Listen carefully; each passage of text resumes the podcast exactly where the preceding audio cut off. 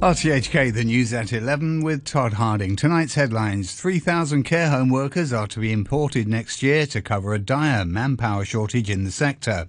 The health minister says don't delete the Leave Home Safe app from your mobile as it has plenty of other useful functions.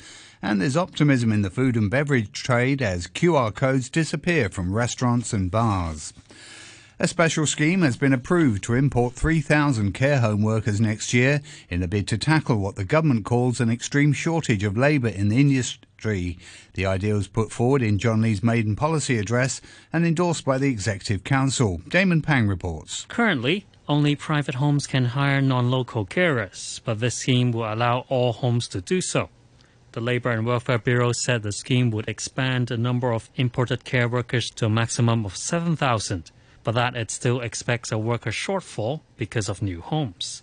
It said even if all quotas under the special scheme are approved, it's estimated that would leave at least 1,500 vacancies to be filled by local job seekers. A spokesman said natural turnover and expansion of the industry will mean more opportunities for locals. He said homes will have to employ at least one local carer for each non local they hire. They must also prove that they tried and failed to recruit all the staff they need locally before they can apply to import workers. Local recruits must be paid more than the imported workers, the spokesman said, and the salary for non locals must be higher than the median monthly wage for a carer, as listed in government data. But Federation of Trade Unions lawmaker Kingsley Wong said he and his colleagues are upset by the move. He said unions were not consulted by officials before going ahead with the plan. Applications to import labor under the existing labor scheme are vetted by the Labor Advisory Board. This is important in protecting local workers, that they have the priority for jobs. But this special scheme avoids the labor sector's supervision. Without effective supervision, there will be abuse. Mr. Wong told reporters that officials should increase pay levels in the care home industry to attract more local workers. The Bureau said the scheme is not limited to hiring people from the mainland, although that's where existing imported care home workers chiefly come from, because of the need to be able to communicate with residents. It said it hopes to implement the scheme in the second quarter of next year and that it hopes to cut the vetting of applications from five months under the existing supplementary labor scheme to two months. The Health Secretary Lo Chung Mau says people should keep the Leave Home Safe app on their phones as there's more to it than simply scanning QR codes to enter premises. Professor Lo told an RTHK program that authorities were only getting rid of the scanning function within the app. He says people could still use the Leave Home Safe app for other functions, such as showing their vaccine pass. Please do not remove the app from your mobile phones. We definitely did not take it off the App Store.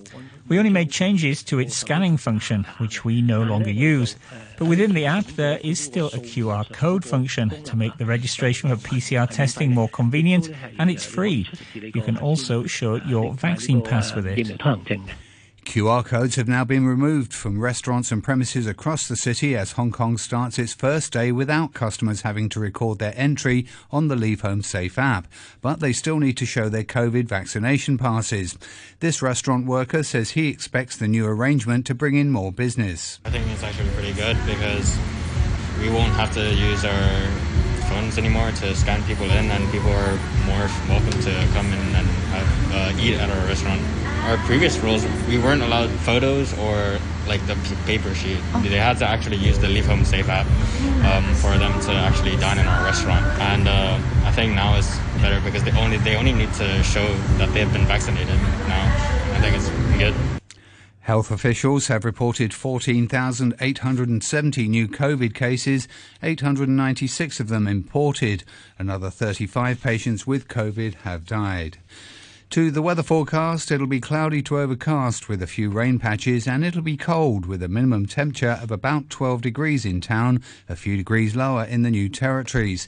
The outlook, it'll become even colder over the weekend with temperatures dipping to about 10 degrees, but it will be fine and dry. Currently, the observatory, it's 13 degrees Celsius, the relative humidity now at 87%, and please be advised the cold weather warning is currently in force. You're listening to RTHK. The time is coming up to five minutes past 11. The former vice chairwoman of the now disbanded Hong Kong Alliance in support of patriotic democratic movements of China, Chow Hang Tung, has won an appeal against a conviction and 15 month prison term over a banned June the 4th vigil last year.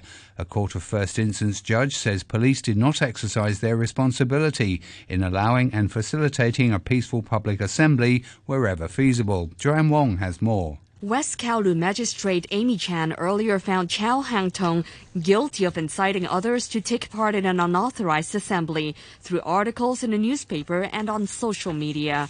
But in a written judgment, Court of First Instance Judge Judianna Barnes said police did not exercise their responsibility in allowing and facilitating a peaceful public assembly wherever feasible, as stated in the Public Order Ordinance. She wrote, even though organizers of the gathering had expressed their willingness to comply with any reasonable requests of the police, the police only raised questions and did not seriously consider that, nor raised a series of measures or conditions to be considered to control the actual risk of the virus spreading.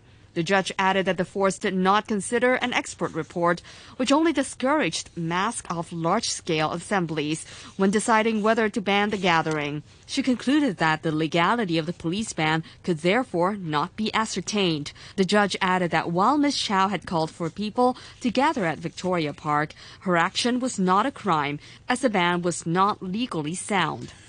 Cathay Pacific says its passenger numbers are, on the rise and it's resuming flights to more destinations in Asia as the Christmas and New Year holidays approach. The airline made the announcement in a statement welcoming the lifting of amber health code restrictions for Hong Kong arrivals, saying it will help further boost travel sentiment. Frank Young reports. Ronald Lam, Cathay's chief customer and commercial officer, said with the Christmas and New Year holiday period approaching, demand for travel continues to improve. In light of that, Hong Kong's flag carrier is further increasing its passenger flight capacity and resuming more destinations. Mr. Lam said demand for short haul routes to leisure destinations such as Japan and Southeast Asia is expected to remain strong through to the peak Chinese New Year holiday period. This month, Cathay is restarting services to Sapporo, Fukuoka, Penang, and Dhaka while passengers will be able to travel with the airline to Phuket and Nagoya from January. The airline said it carried almost 527,000 passengers last month, some six and a half times more than it did in November 2021.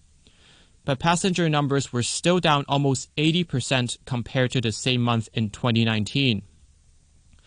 Mr. Lam said Cathay Pacific carried about 17,600 passengers a day on average in November, up from around 13,000 the month before.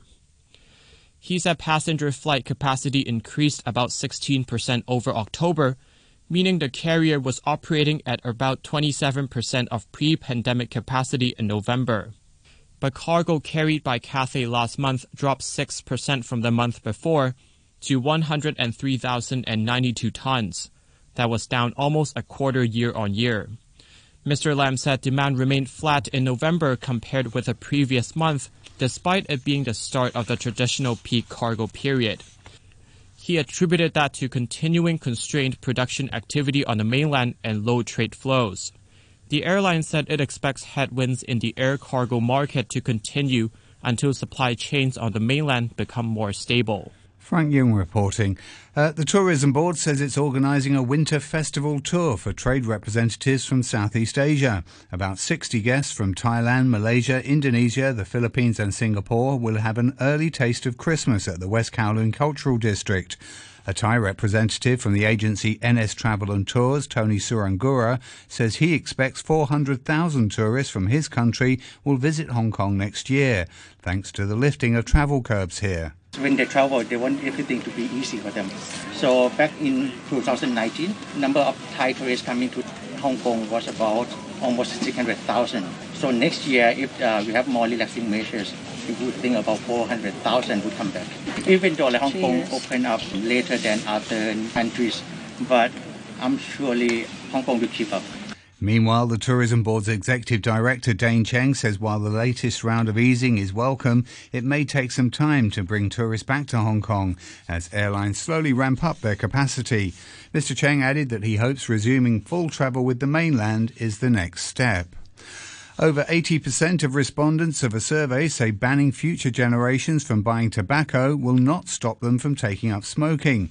While the government has been considering such a ban, a survey by the concerned group Community Development Pulsation, involving more than 400 people last month, showed that many respondents believe a complete ban on tobacco sales would strip people of their right to make personal choices. Iris Chan is the group's community officer. We don't think it's a very productive way since teenagers still can get cigarettes from their friends or other people. We don't believe it because people have their rights to choose. So to totally ban on the future generation buying cigarettes, we don't think it's the right direction. The group also called for more resources to help smokers kick the habit.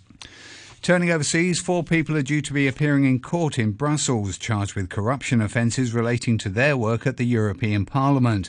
They include the Greek MEP Eva Kaili, who's accused of taking more than 100,000 US dollars worth of bribes from Qatar.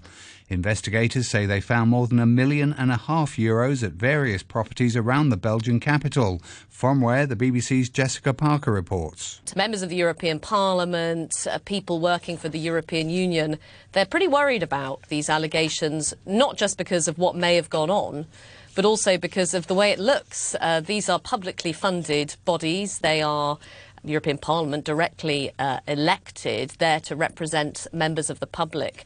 And I think that there is a great fear of the impact that this will have on public trust. And I think that's probably partly why you've seen many people, MEPs, rushing to uh, condemn the allegations. And of course, as well, they stripped Eva Kaili of her vice presidential role. The authorities in Britain say four people have died after a boat carrying migrants capsized while crossing the channel from France in freezing conditions. It began sinking in the early hours of the morning.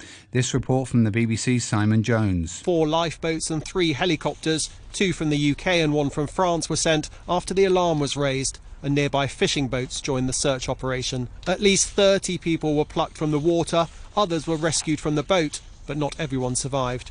Just before midday, the Dover lifeboat returned to shore, bringing with it body bags. Almost 45,000 people have reached the UK by boat so far this year, crossing the world's busiest shipping lane. Their desire to reach Britain is clear, but the dangers remain very real. Sports now. Moroccan football fans hoping to attend their team's World Cup semi final match against France later today have been facing cancelled flights and missing tickets. Morocco are the first Arab team ever to make it to a World Cup semi final. The BBC's Shaima Khalil is in Doha. This is a huge sporting moment for Morocco, but it goes well beyond football. There is a sense of collective pride and joy across the Arab world and Africa. One Moroccan fan said this was a moment he would share with his children and grandchildren. The support for Morocco has been phenomenal. It's felt very much like a home game for the Atlas Lions here in Doha. Many have traveled from around the region, but it hasn't been smooth sailing for all. Many fans did not receive the free tickets that have been promised by the Moroccan Football Federation, and a number of flights due to take more Moroccans to Qatar today have been cancelled, apparently in response to a decision by the Qatari authorities. And that mouth-watering semi-final between Morocco and reigning champions France kicks off at 3 a.m. Hong Kong time. In last night's semi-final, Lionel Messi fired Argentina into the World Cup final. The PSG star opened the scoring from the penalty spot 34 minutes into the semi-final against Croatia. Julian Alvarez added a second five minutes later, with Messi turning from scorer to provider in the second half as Alvarez rounded off the scoring and put Argentina through 3-0. This is what the Argentina captain had to say after the game. I think we prepared this match in a very good way, as we always do. And personally, I can say that I feel very happy in this whole World Cup. I am enjoying it a lot, and luckily enough, I am able to help my whole squad to make things happen. And Lionel Messi's Argentina will face either Morocco or France on Sunday night at 11 pm Hong Kong time. A reminder of our top stories tonight 3,000 care home workers are to be imported next year to cover a dire manpower shortage in the sector. The health minister says don't delete the Leave Home Safe app from your mobile as it has plenty of other useful functions. And there's optimism in the food and beverage industry as QR codes disappear from restaurants and bars. The news from RTHK. KHK Radio Free. Heavenly shades of night are falling. It's twilight time. Out of the mist, your voice is calling. Tis twilight time. When purple colored curtains mark the end of day, I'll hear you, my dear, at twilight time. And a very good evening to you. Thanks for tuning in to our Twilight Time, Mondays to Fridays, 45 minutes of music just to relax and kick back to. If you'd like a song, it's Radio Pete at Gmail. On the list tonight, the likes of Etta James, Ray Anthony, Irene Ryder, Jo Stafford, Tony Bennett and Lena Horne. But first, here's Bing Crosby. Together last at twilight time.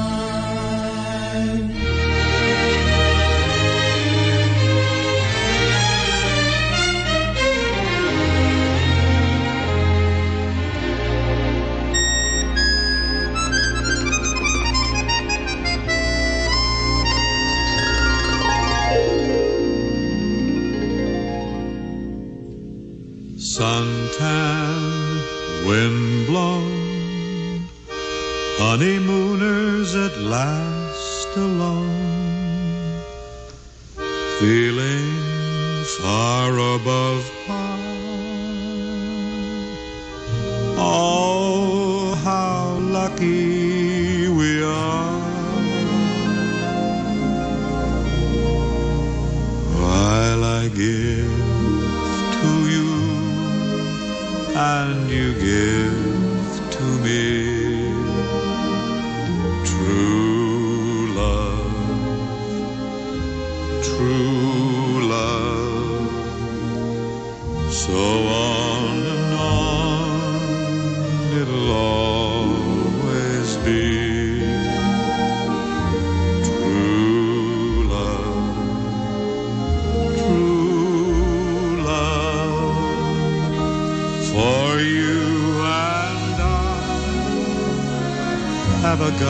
guardian angel on high.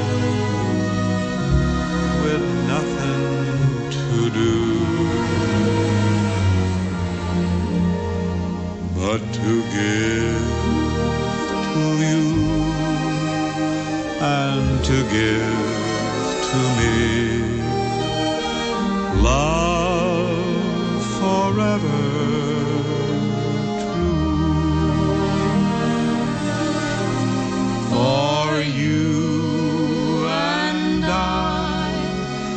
have a guardian angel on high with nothing to do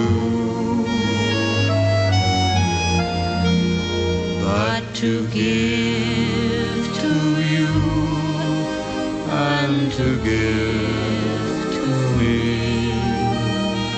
love.